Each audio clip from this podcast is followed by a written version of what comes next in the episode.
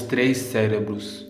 Nós, seres humanos, possuímos três cérebros, e o primeiro dele é o racional, aquele que usamos a todo momento. O cérebro racional analisa e julga tudo ao seu redor.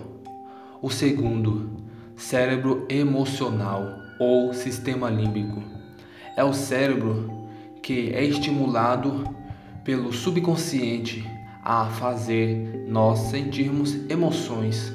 E essas emoções, elas chegam pelo cérebro racional e é analisada pelo subconsciente.